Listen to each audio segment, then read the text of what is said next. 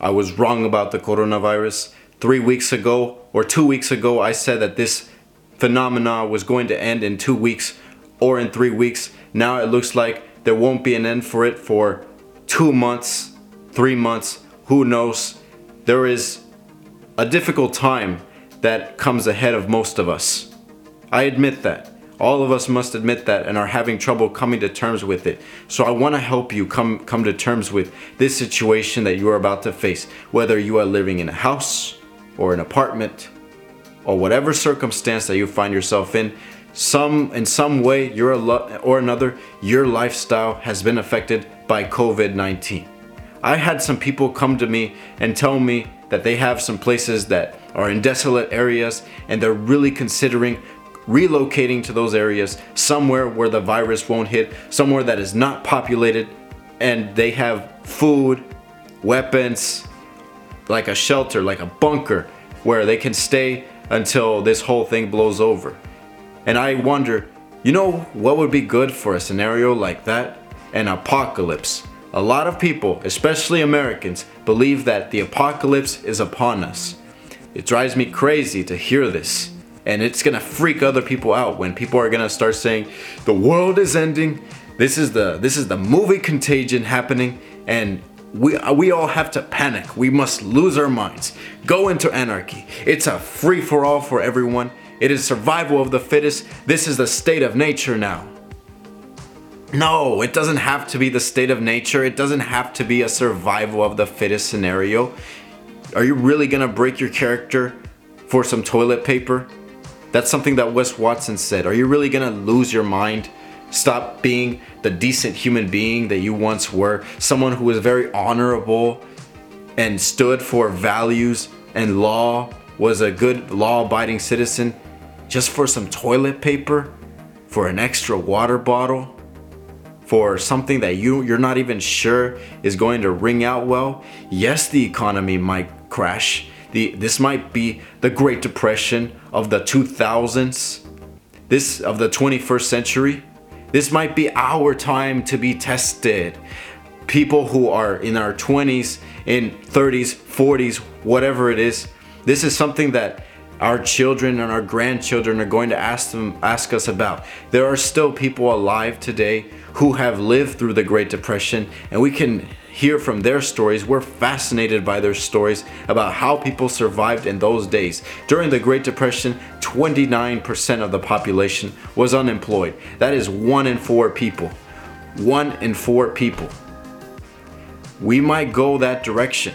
I'm not saying, and I'm still not saying that you should panic. Here's what you should do during this coronavirus. You are staying at home, right?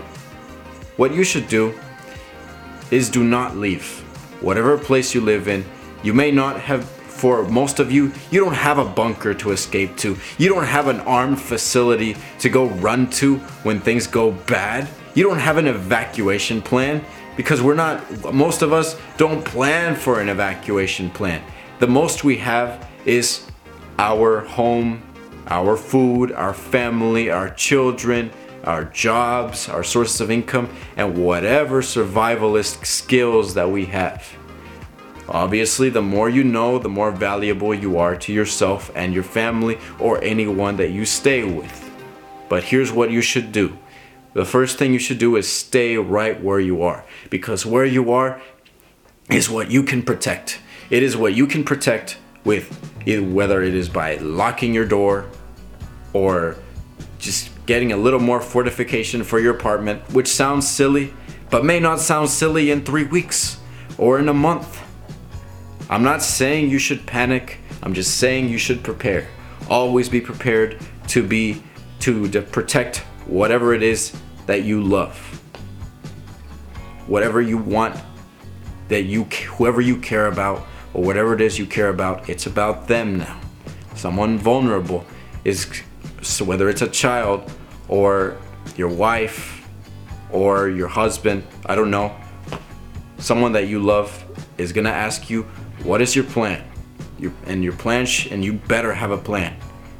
And the plan is stay home, get the groceries that you have, never panic, always stay calm because when you are calm and collected, amongst all the people that are running around trying to get whatever toilet paper they can get their hands on or whatever or competing for that last mango just say you'll be back tomorrow.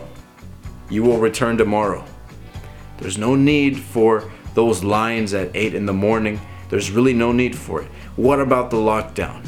The lockdown that is happening all across the nation there well not across the nation because some states that are less populated have zero cases of COVID 19. But I live in Dallas. We're about to have a lockdown in a couple hours. What are we what are we going to do?